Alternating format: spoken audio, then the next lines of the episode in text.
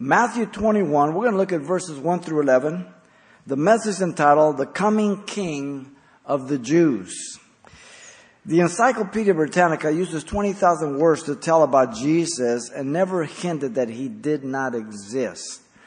This is more words than the Britannica allowed for Aristotle, Alexander the Great, Cicero, Julius Caesar, or Napoleon Bonaparte. G. H. G. Wells blasphemed Jesus, yet he felt compelled to discuss Jesus on 10 pages in his outline of history and never questioned that a man named Jesus did not live. We have before us an incredible passage, the traditional call triumphal entry that unfolds for us in the threefold movement. Let me read our passage for us here, beginning at verse 1. Now, when they drew near Jerusalem and they came to Bethphage at the Mount of Olives, then Jesus sent two disciples, saying to them, Go into the village opposite you, and immediately you will find a donkey tied and a colt with her. Loose them and bring them to me. And if anyone says anything to you, you shall say, The Lord has need of them, and immediately he will send them. All this was done that it might be fulfilled, which was spoken by the prophet, saying, Tell the daughter of Zion, Behold, your king is coming to you lowly and sitting on a donkey, a colt the foal of a donkey. So the disciples went and they did as Jesus commanded them, and they brought the donkey and the colt, laid their clothes on them, and set them on him. And a very great multitude spread their clothes on the road. Others cut down branches from the trees and spread them on the road. And then the multitude who went before and those who followed cried out, saying, Hosanna to the Son of David. Blessed is he who comes in the name of the Lord. Hosanna in the highest. And when he had come into Jerusalem, all the city was moved, saying, Who is this? And so the multitude said, This is Jesus the prophet from Nazareth of Galilee. The traditional triumphal entry, so called, unfolds for us in three-fold movement here. First, we have the plan to prepare his entry in verses 1 through 3. Secondly, we have the prophecy fulfilled by his entry in verse 4 and 5. And thirdly, the procession at the entry 6 through 11. We begin with the plan to prepare for his entry, verse 1 through 3. Notice in verse 1, Jesus arrived not far from Jerusalem. It says now, when they had drawn near Jerusalem and came to Bethphage at the Mount of Olives. Some of you will be with us next week. We'll take off and we'll be there. Uh, beautiful place.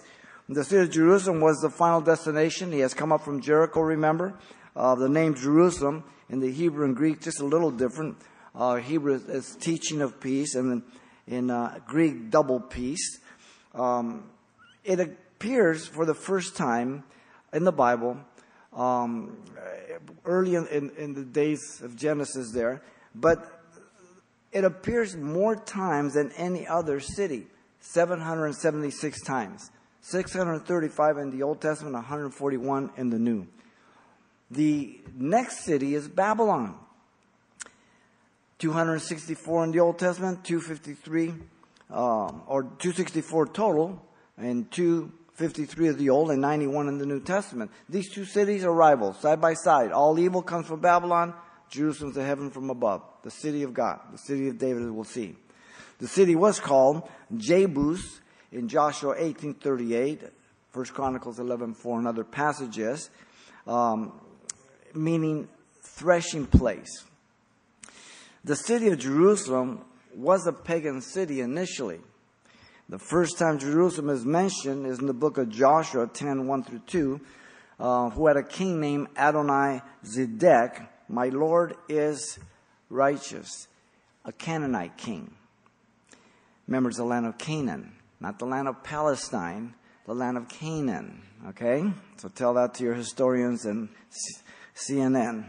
Um, later, the city of Jerusalem was occupied by the Jebusites, if you remember. Uh, he, they mocked David that even the blind and lame couldn't take the city. David took the city, 2 Samuel 5, 7 through 10, and then it was called the city of David.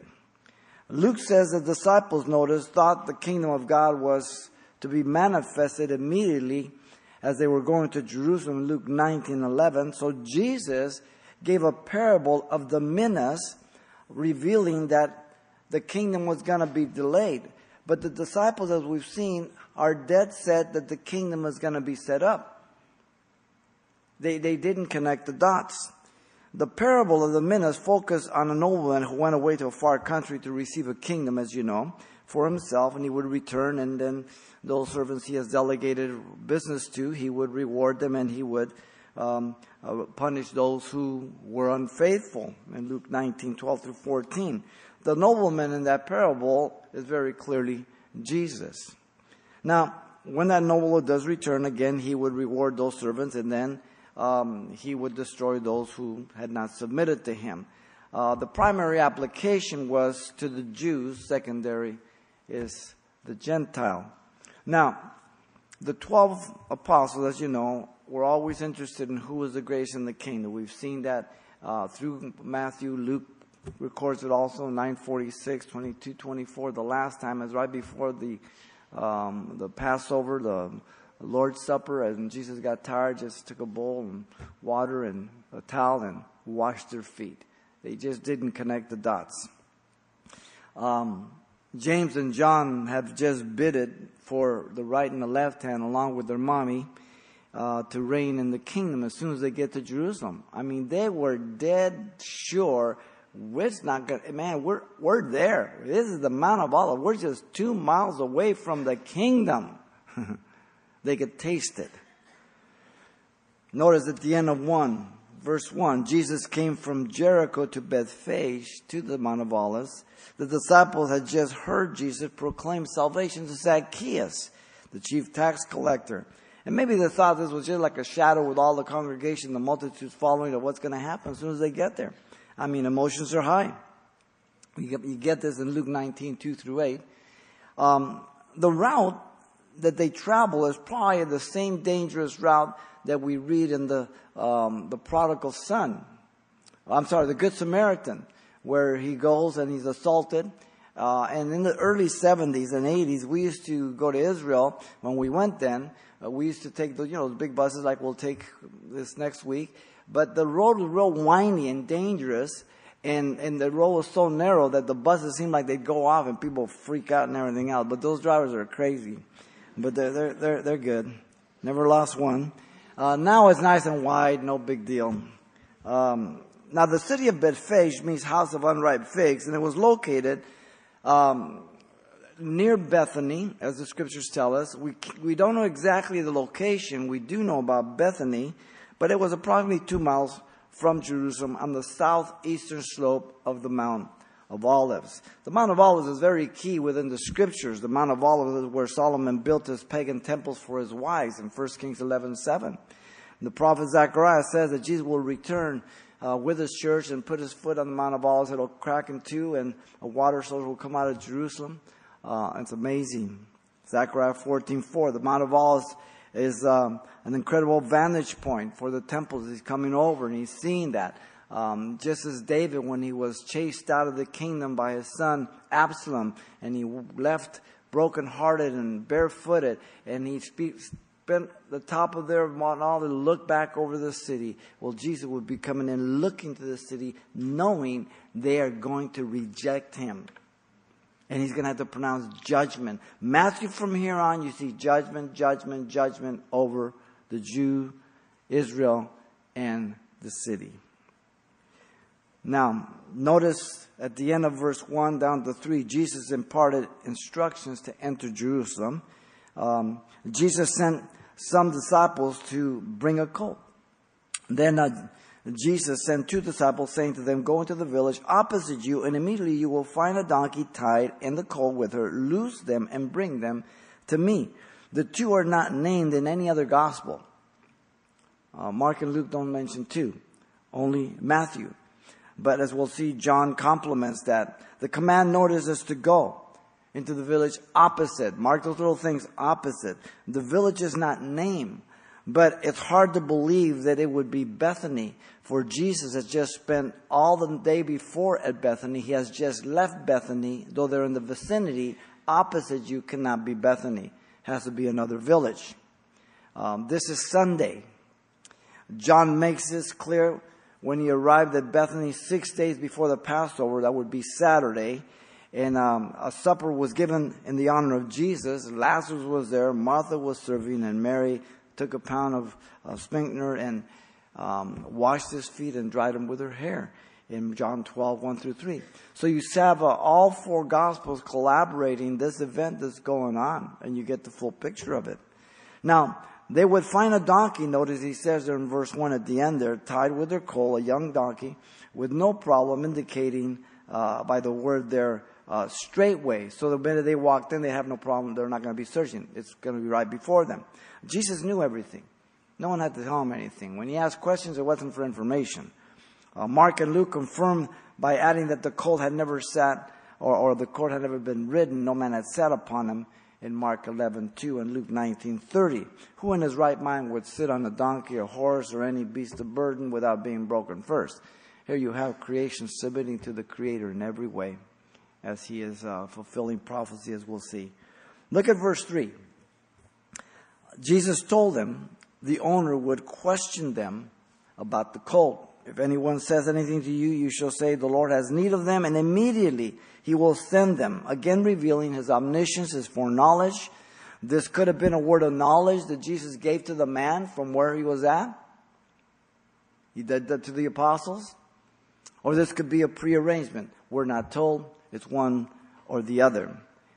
But the minute the man would hear the Lord has need of him, he would obey and conform to it possibly a disciple of Jesus. Mark and Luke again confirm this information.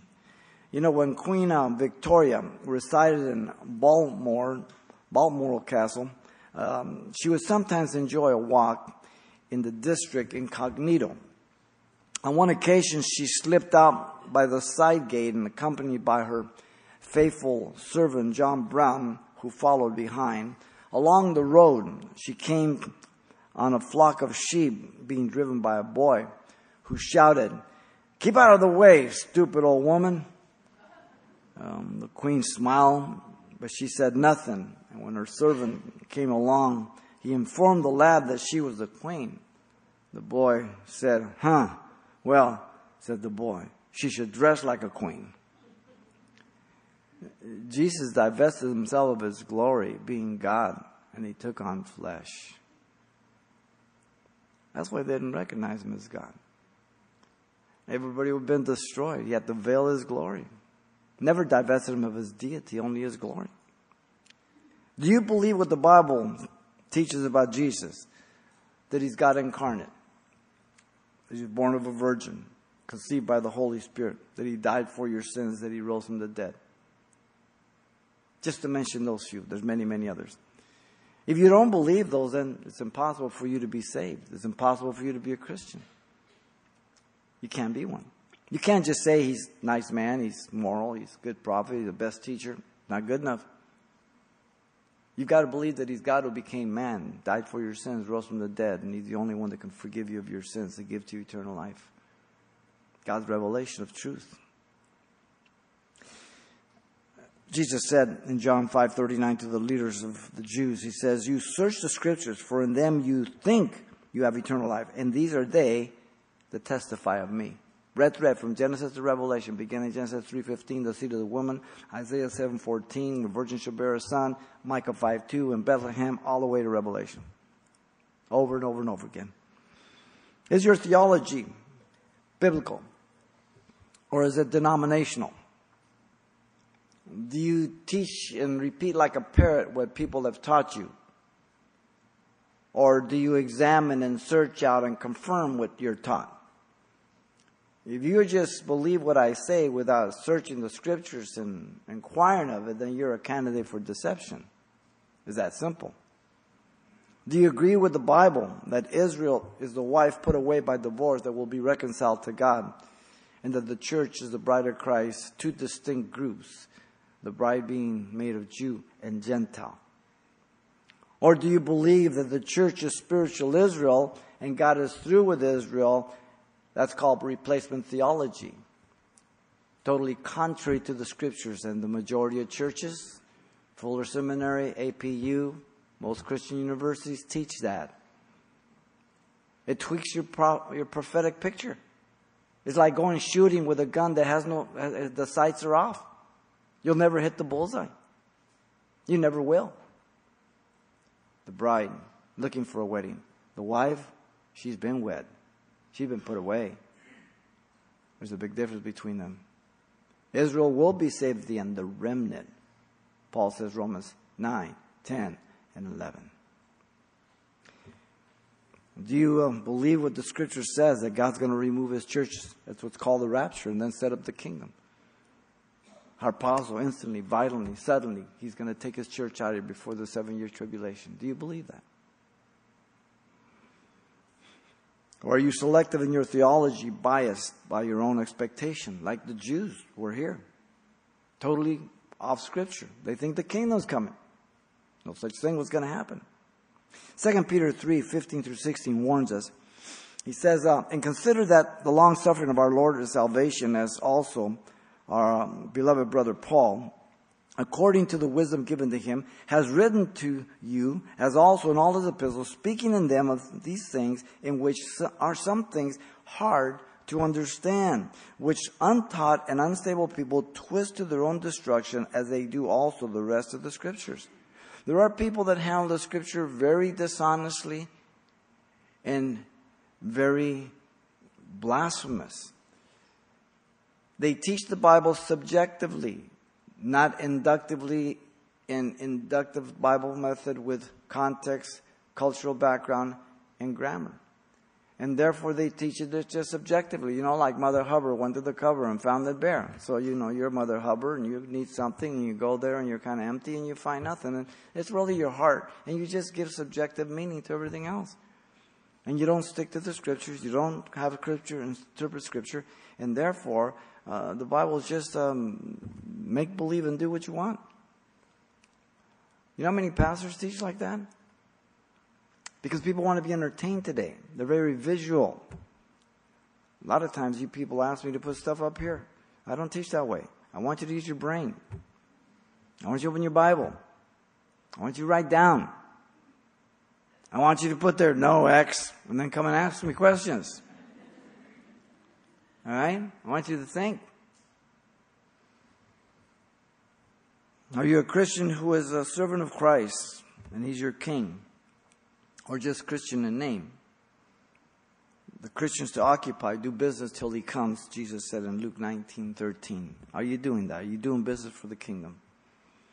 The person who will not have Jesus to rule over them now will one day bow his knees forcefully in judgment. Philippians 2 9 through 11 says, Therefore God also hath highly exalted him and given a name above every other name, that the name of Jesus every knee should bow, those in heaven and earth, and those under the earth, that every tongue should confess that Jesus Christ is Lord to the glory of God the Father. And so right now, he's very gracious. He's through the gospel pro- proclaiming the, good news, and people open their heart. They're born again, like you and I were, and um, we get to enjoy life a lot better than we did before, by His grace.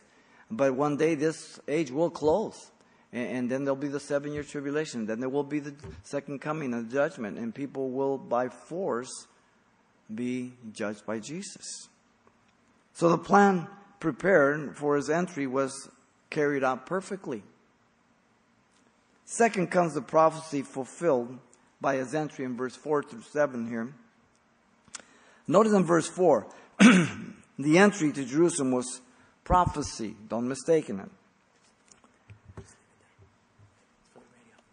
Matthew, um, writing to the Jews, reminded them of the importance of the scriptures. This is always the plumb line, ladies and gentlemen.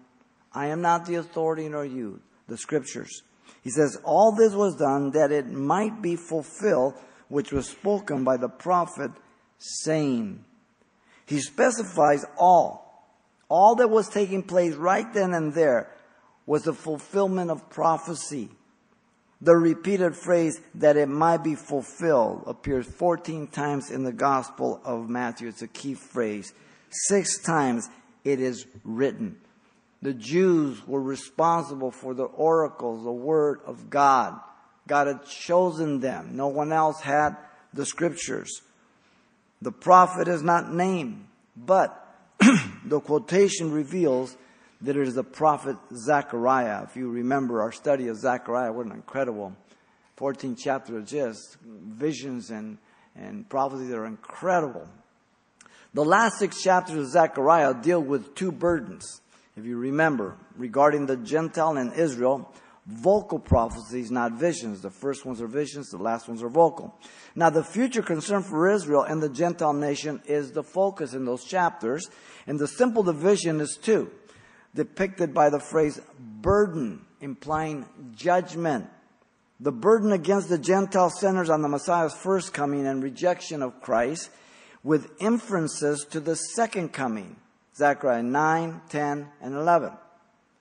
The burden against Israel centers on the Messiah's second coming and enthronement with inferences to his first coming, chapter 12, 13, and 14. These last three chapters will be fulfilled during the seven year tribulation and the kingdom age, with very few exceptions. Now look at verse 5. The entry to Jerusalem was uh, prophecy regarding the first coming. The text Matthew quotes is only one verse, verse 9 of Zechariah 9. This verse prophesies of the first coming, but the quote is not verbatim or exactly word for word. And this is 550 years after it's been predicted, by the way. All right? There are important omissions we will point out that deal with the second coming with verse 10 of Zechariah 9. The verse, notice, predicts the first coming and the second coming of Jesus Christ, as many Old Testament prophecies contain a short term and long term fulfillment. 2 Samuel 7 12 through 16, Isaiah 61 1 through 3, just two examples. The one address, notice, is the city. Let's walk through it. Tell the daughter of Zion. Zion here means the parched place. This was the hill on which the higher and more ancient part of Jerusalem was built. The city's personified, the daughter of Zion. The announcement was, Behold, your king is coming to you. Behold means to see, perceive. It's an imperative command, not a suggestion. It's in the middle voice command with a singular, not the plural, meaning each individual is commanded to do this for themselves. You cannot be saved for someone else. You cannot respond to God for someone else. Salvation is individual. The command is individual here. Notice the person of importance to be recognized. Your king is coming to you. He's talking to the Jews. Matthew's writing to the Jew. Jesus was Jewish, not Mexican, not American, not Russian, Jewish. Matthew gives the genealogy of Jesus through the line of David in Matthew chapter 1 through Solomon um, and Nathan, it's an ascension. And then Mary is given her genealogy by Luke in Luke 3 23 through 38. But it's um, not through Solomon, but Nathan, because Coniah was cursed from the line. But it didn't matter um, on both of them because Mary was the mother, Joseph was not the father, so Coniah is on the line of Joseph. But it doesn't matter because he's not the father, but they were both in line of the throne of David. And that's the point. Okay? One's an ascension, the other one's a descension. From Adam up and from Joseph back down. Now, Matthew wrote his gospel presenting Jesus as King of the Jews, as you know. The wise men came from the east and they asked Pilate, says, Where is he who has been born King of the Jews? We have seen a star in the east in Matthew 2, 1 and 2. Jesus affirmed to Pilate. Pilate said, Are you king of the Jews? Jesus said, It is as you say. Matthew 27 11. We're going to see this as we move along. The soldiers put a crown on the Lord's head, gave him a reed, bowed, and mocked him. Hail, King of the Jews, Matthew 27, 29. The plaque over the head of Jesus on the cross read, This is Jesus, the King of the Jews, Matthew 27, 37. Matthew presents Jesus as King of the Jews, Mark as a servant of man, Luke as a son of man, John as a son of God. Four different vantage points. Notice the character of the king. Lowly means humble, gentle, in contrast to proud. Jesus identified himself as such. He says, Take my yoke upon you and learn of me, for I am gentle and lowly in heart, and you will find rest for your souls in Matthew 11 29. Notice the confirmation of his kingship and sitting on a donkey, the colt, the foal of a donkey. Kings rode on donkeys, a sign of royalty, like David and Solomon. Back in Samuel, 1 Kings 132 and uh, 33 also. Matthew and John mention two donkeys. The donkey and her colt. Mark and Luke only mention one. Contradiction? Nope. John verifies the two. Then Jesus, when he had found a young donkey, sat on it, as it is written, Fear not, daughter of Zion, there's the phrase again, behold, your king is coming, sitting on a donkey's colt. No contradiction, only supplementary information to give you the complete picture of what's going on here. Jesus um, rode on one, the colt, not both.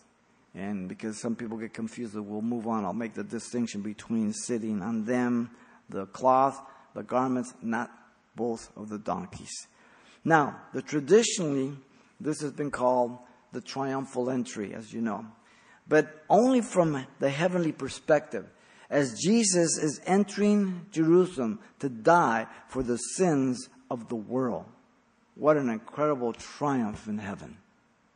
But from the earthly perspective, it was the tragic rejection as the Jews rejected their Messiah, the King. Here's Zechariah 9 9. In fact, the third day, Jesus, the first day he comes in, he looks at the temple, leaves. The second day he comes in, he turns over the table. The third day he comes in, he weeps over Jerusalem and says, If you would have known this your day, the things are prepared for you, but now they are hidden from your eyes. And he declares the judgment of Titus in 70 AD to destroy the city the temple, and they will have no homeland for 2,000 years until 1948, May 14th. We're going to be there for the seventh year, 70th year anniversary. We were there 20 years ago for the Jubilee, the 50th year. Boy, the city jumps. Incredible. Amazing. This was no ordinary man. This was no ordinary day. The prophecy of Zechariah is tied to another amazing prophecy was being fulfilled but is not mentioned at this point. The 70th week of Daniel in Daniel 9, 24 to 26. The 69 weeks are multiplied by seven. They comprise 483 years. The prophecy is based on a 360 day biblical year of Genesis, not the Gregorian or Julian calendar of 365. That would make it 173,880 days. What was needed was the countdown. And the countdown is given to us on March 14, 445 BC, when Artaxerxes gave the command to Nehemiah to restore and rebuild Jerusalem.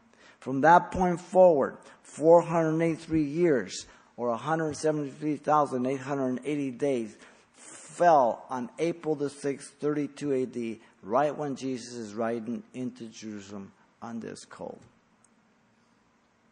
God sure is lucky, isn't he? Hmm.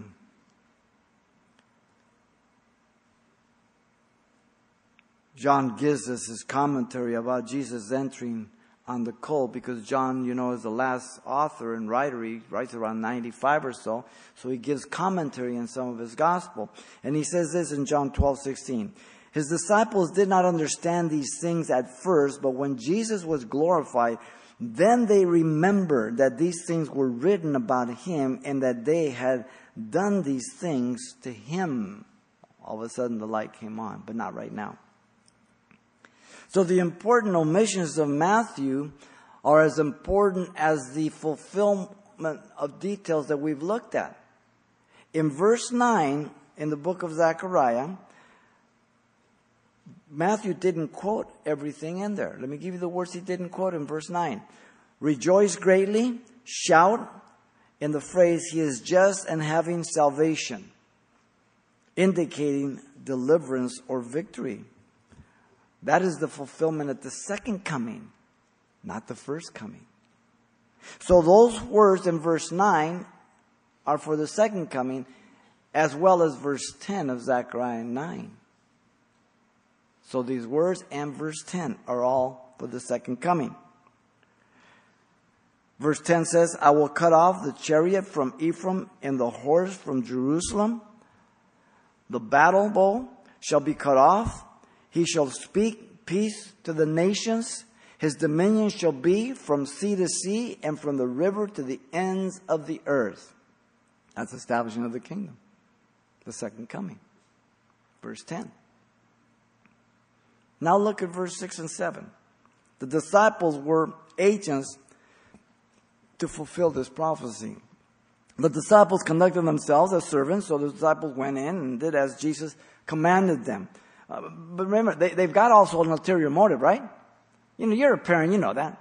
Oh, your kid, oh, we're gonna go camping. Oh man, they're working with you, this and that. But you know, if you want to clean the garage, but you can't. Where's he at? I don't know where he's at. I can't remember. They're, they're thinking a little different here. The two were obedient. They went and did as Jesus had told them, and the two were submitting themselves to the command of Jesus here. Mark 19, um, or, or, or, Mark 11, 4 says, So they went their way and uh, found the colt tied by the door outside the street, and they loosed him. Luke says, So they were sent, they went their way, found it just as he had said to them. Everything just smooth. The two other synoptic gospels, Mark and Luke, give us the interaction of the two disciples when they are confronted by the man who owned them. Uh, so we don't get it here by Matthew, but you have it in Mark 11, 3 through 6, and in Luke 19, verse 32 through 34. So as you put them together, you get the full picture again. Now look at verse 7. The disciples assisted Jesus. They brought the donkey and the colt and laid their clothes on them and set him on them. Set him on them, the garments, not the two donkeys. They only set him on one. So you have to distinguish the them, the first them, from the second them. The two disciples returned with the donkey and her colt for the king of the Jews to ride on. The two disciples laid their clothes or garments on both the colt and the donkey. And the two disciples then said, Jesus, on the garments that were placed on the colt. Jesus did not ride on both the donkey and the colt, only on the colt. Mark and Luke confirm this. You know, Daniel Webster, in the prime of his manhood, was dining with um, some of his young companions um, of um, of the library there in Boston. And the conversation turned to the subject of Christianity, and Mr. Webster expressed his belief in the divinity of Jesus Christ and his dependency for atonement as a Savior. One said to him, Mr. Webster, can you comprehend how Christ could be both God and man? Mr. Webster promptly replied, No, sir, I cannot comprehend it. If I could comprehend it, he would be no greater than myself. I feel that I need a superhuman Savior. Great answer. People are always going to try to challenge your faith in terms of trying to show you how the Bible is so idiotic and so foolish. But if you know the Word of God, it will be reversed. Guaranteed. Jesus fulfilled over 300 prophecies in his first coming. What would make you believe that he's not going to fulfill the rest or even come the second time? On what basis would you base that? Maybe he's batting 100% so far. You know God can't lie, right? Interesting. The accuracy of biblical prophecy is confirmable. The Bible is unique and contains prophecy about the future that uh, no one else knows. It can be easily verified. The Old Testament prophecy, some incredible prophecy. We've gone through many of them. Um, the personal uh, testimony uh, through the prophets. Many people say, well, you know, the Bible is just a book like any other book. Really? When that person says that, they've never read the Bible or investigated the Bible. In fact, you have heard many such statements as, well, you know, the Bible has many mistakes and contradictions. Next time somebody tells you that, open your Bible, give it to them, say, show me one. Where, where, on what book? And then just have some fun, say, why don't you turn to the book of Hezekiah and look for one? He'll be there all day. There's no book of Hezekiah. Okay? But what I'm saying is people speak of their ignorance confidently.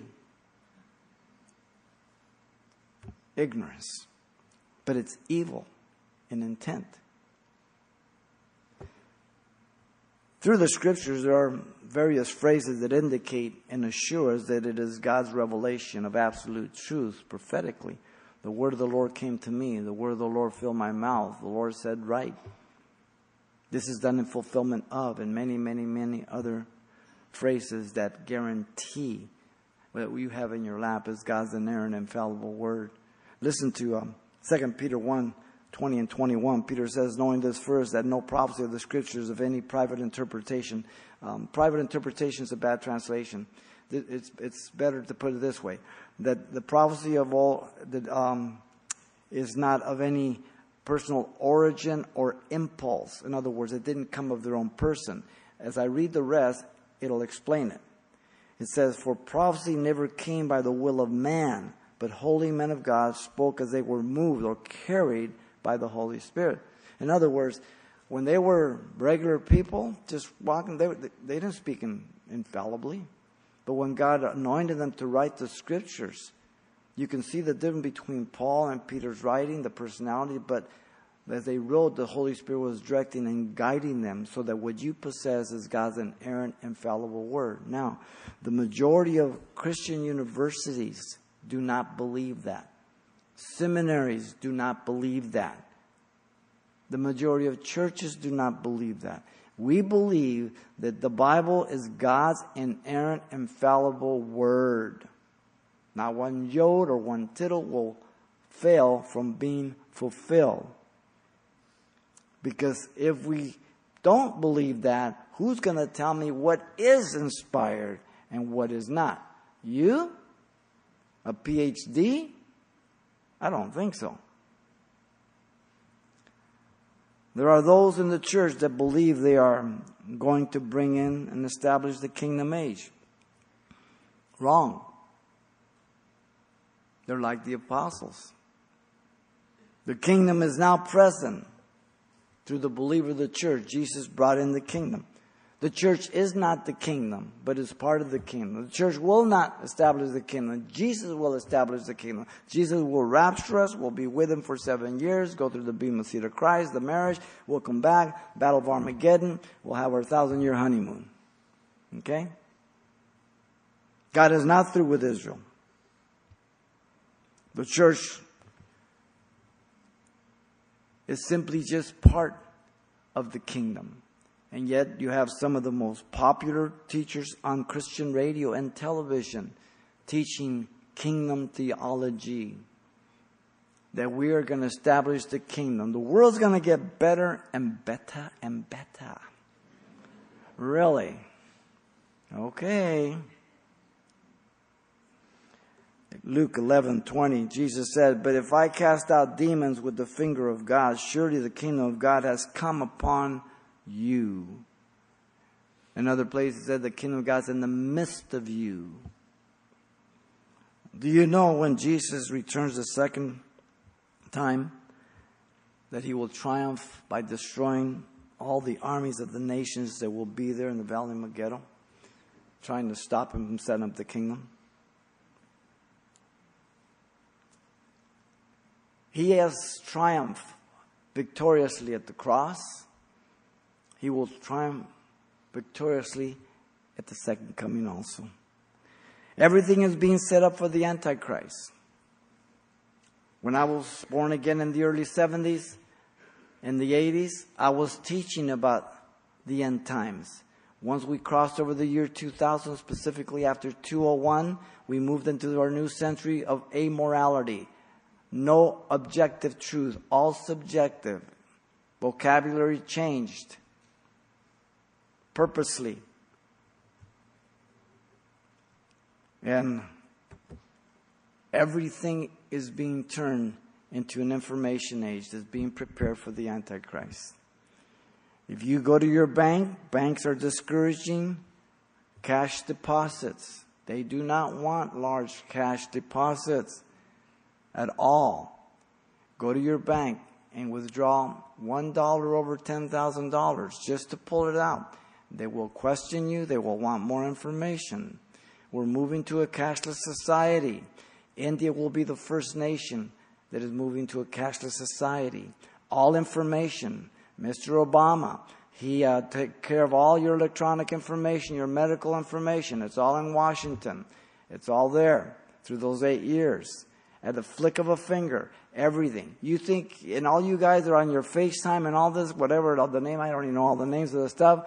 You're, you're giving away all your privacy. Too much information out there. Everything is logged. You think these websites, uh, they, they respect your privacy? My Lord. Santa Maria, Madre de Dios. Are you kidding me? A bunch of liars. At the flick of a finger, the Antichrist is going to have your name, everything, if, you, if you're around here. No cash, There'll probably come a point where they'll say, we're going to give you five months, six months, a year. All your cash has to be turned in, and therefore it's all recorded. Otherwise, it's worthless after that. Why? They want every transaction. They want everything, know where it's going, who has it, why you're spending it. Ladies and gentlemen, we are in the last days. No man knows the day or the hour, but you better be looking. You better be looking. John put it this way, Behold, I am coming quickly. Blessed is he who keeps the words of this prophecy of this book. Revelation 27, 7.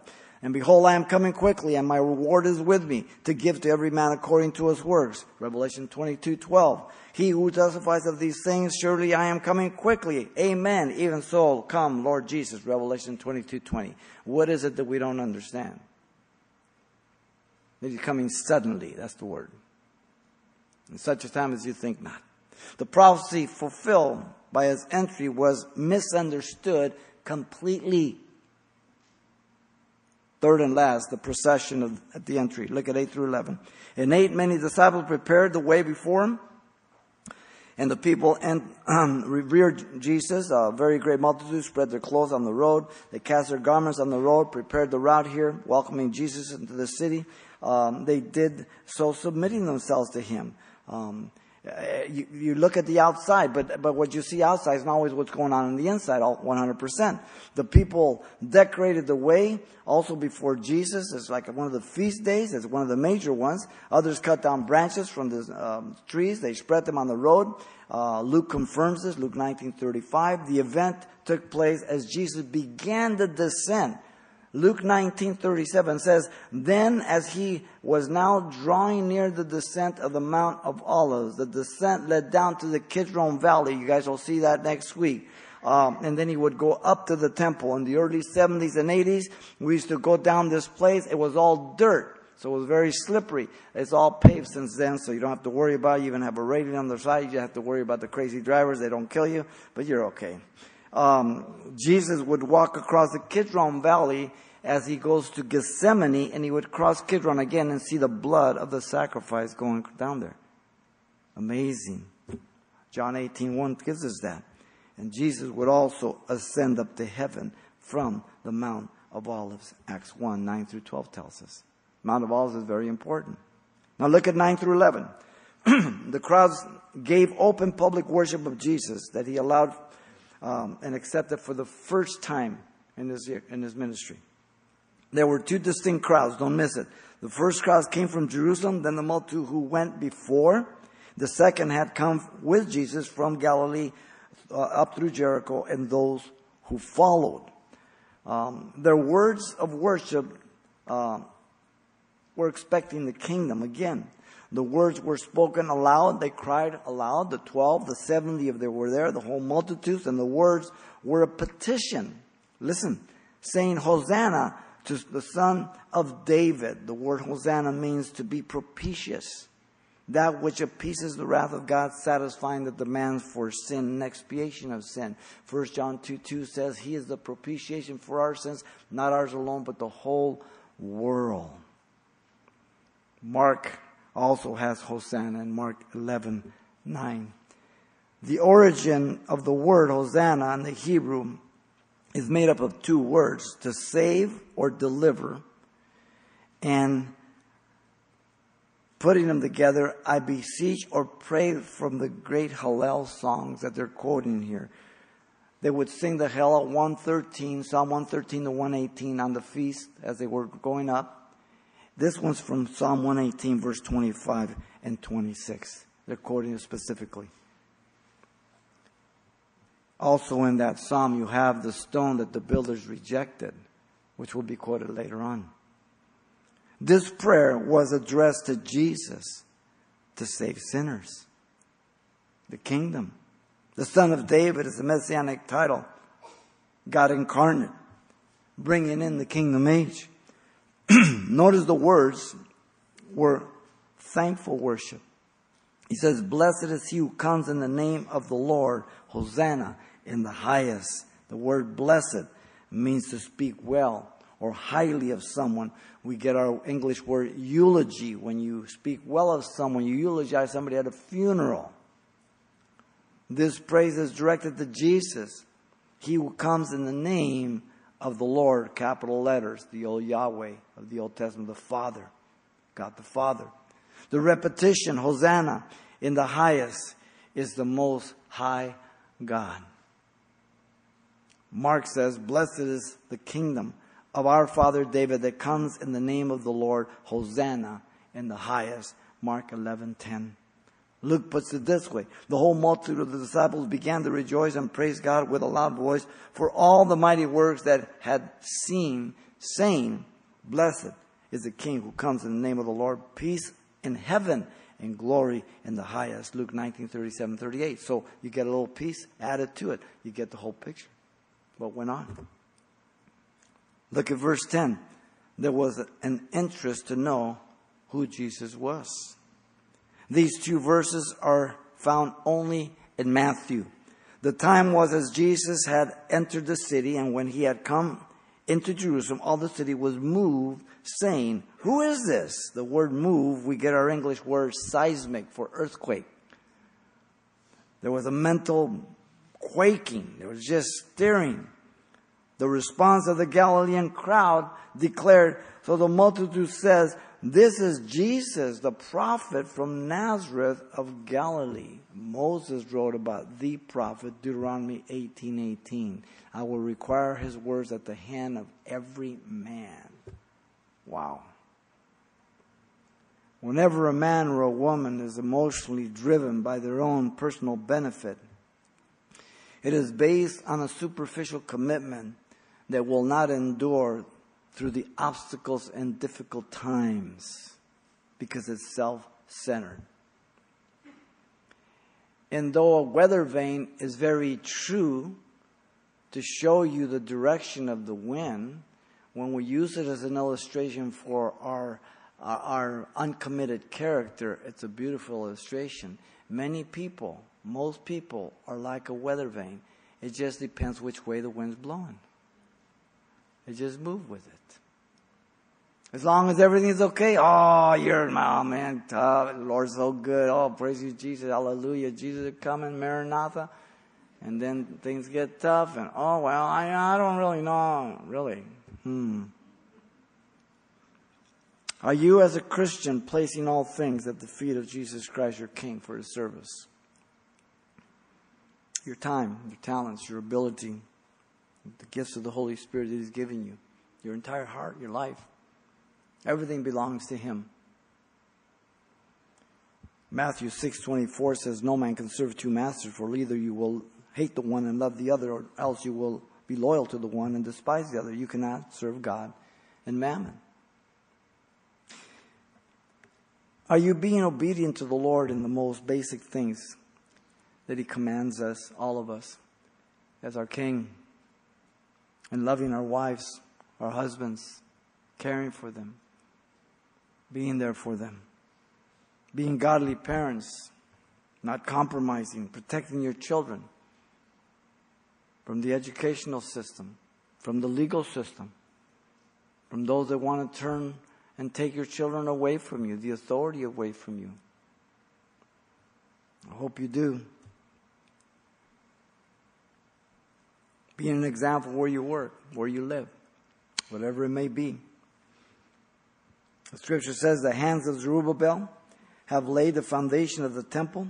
His hands shall also finish it. Then you will know that I, the Lord of hosts, the captain of the armies of heaven, has sent me to you. Here's the key. For who has despised the day of small things? The greatest lessons that you and I have ever learned is when we didn't have that much money. In the difficult times. When we have to choose between do I get the spare so I can get the car going and go to work, or do I fix the washer? Do I do this or do I do that? But we have to be careful that as we've learned those lessons that we don't forget them and we forget where we came from. We become bad stewards, entitled, even self-righteous. We have to be careful. That they are small things. They are so valuable. So valuable. There are people who oppose the worship of Jesus and are bothered by any person who devotes their life or professes their love for Jesus. I mean, if you go to a basketball game, they're all painted pink and blue and everything else, and they're jumping around like a crazy monkey or something, and they think, oh, those, those guy's great. But if you would act like that for Jesus, they would say, that guy's a fanatic. Amazing to me. Why is it that so many can accept any form of belief, tolerate any name except for Jesus? Because there's power in the name of Jesus. I've never heard anybody hit their thumb with a hammer and say, Oh, Buddha. Oh, Allah. Oh, Daffy Duck. Uh uh-uh. uh. Not at all. How is it that they can find value in every culture and people, but not see anything good in Christianity and the person of Christ? One word evil. The heart of man is deceitful, desperately wicked above all things. Men and women don't love God. They hate God. You and I hated God. We might not have been hostile towards Him, but we lived our life the way we wanted to. We loved the God that we shaped in our own likeness, but not the God of the Bible. We were not looking for God, He was looking for us. He initiated, we responded. We love God because He first loved us. And yet people come and tell me, oh, you know, I love God. How long have you been Christian? Oh, I, all my life. I was born a Christian. tweak theology. First evidence you're not born again. When you're born again, you know He pulled you out of the gutter. You know you were dead, lost, headed for hell. You, you don't paint it rosy or anything else. You know that you know. It's just that simple. Listen to Paul, Romans 2 4. Or do you despise the riches of his goodness, forbearance, and long suffering, not knowing that the goodness of God leads you to repentance? Wow. The goodness of God is patience, has mercy towards you and I. Man, thief on the cross, today, you'll be with me in paradise. The procession at the entry was played out, listen, superficially. The same crowd was going to tar and feather him and crucify him next day. Yelling just the opposite. Wow. This is the so called triumphal entry of Jesus to Jerusalem. There's the threefold movement. The plan to prepare his entry was carried out perfectly. The prophecy fulfilled by his entry was misunderstood completely. And the procession at the entry was played out superficially. Have you come to church this morning to be the church or just to go to church? It's an important question for you to answer for yourself. If you just come to church, you're probably superficial. If you come to be the church, you're probably committed. And time will weigh it out one way or the other. Father, we worship you. We thank you for your grace and love. And Lord, help us. We are so prone to go our own way. There's just not one good thing in us. It's just as we look to you, we depend upon you. And Lord, I pray even now for those who are listening somewhere in the world, here, over the internet, that you would speak to their hearts if they don't know you, Lord. And if you're out there, you don't know Jesus Christ as your Lord and Savior, God has brought you here to be saved. If you're out there in the world somewhere and you've heard the words that we're talking about, you believe Jesus is God who became man, that he died for your sins and rose from the dead, you can call upon him right now and he will forgive you of your sins and give to you eternal life. His words, his promise, not mine. So if you want to be born again and know that he forgives you of your sin, this is your prayer to him, a prayer of repentance. Father, I come to you in Jesus' name. I ask you to forgive me for all my sins. Give me a brand new heart. Baptize me with your Holy Spirit. I accept you as my Savior and Lord. In Jesus' name I pray. Amen.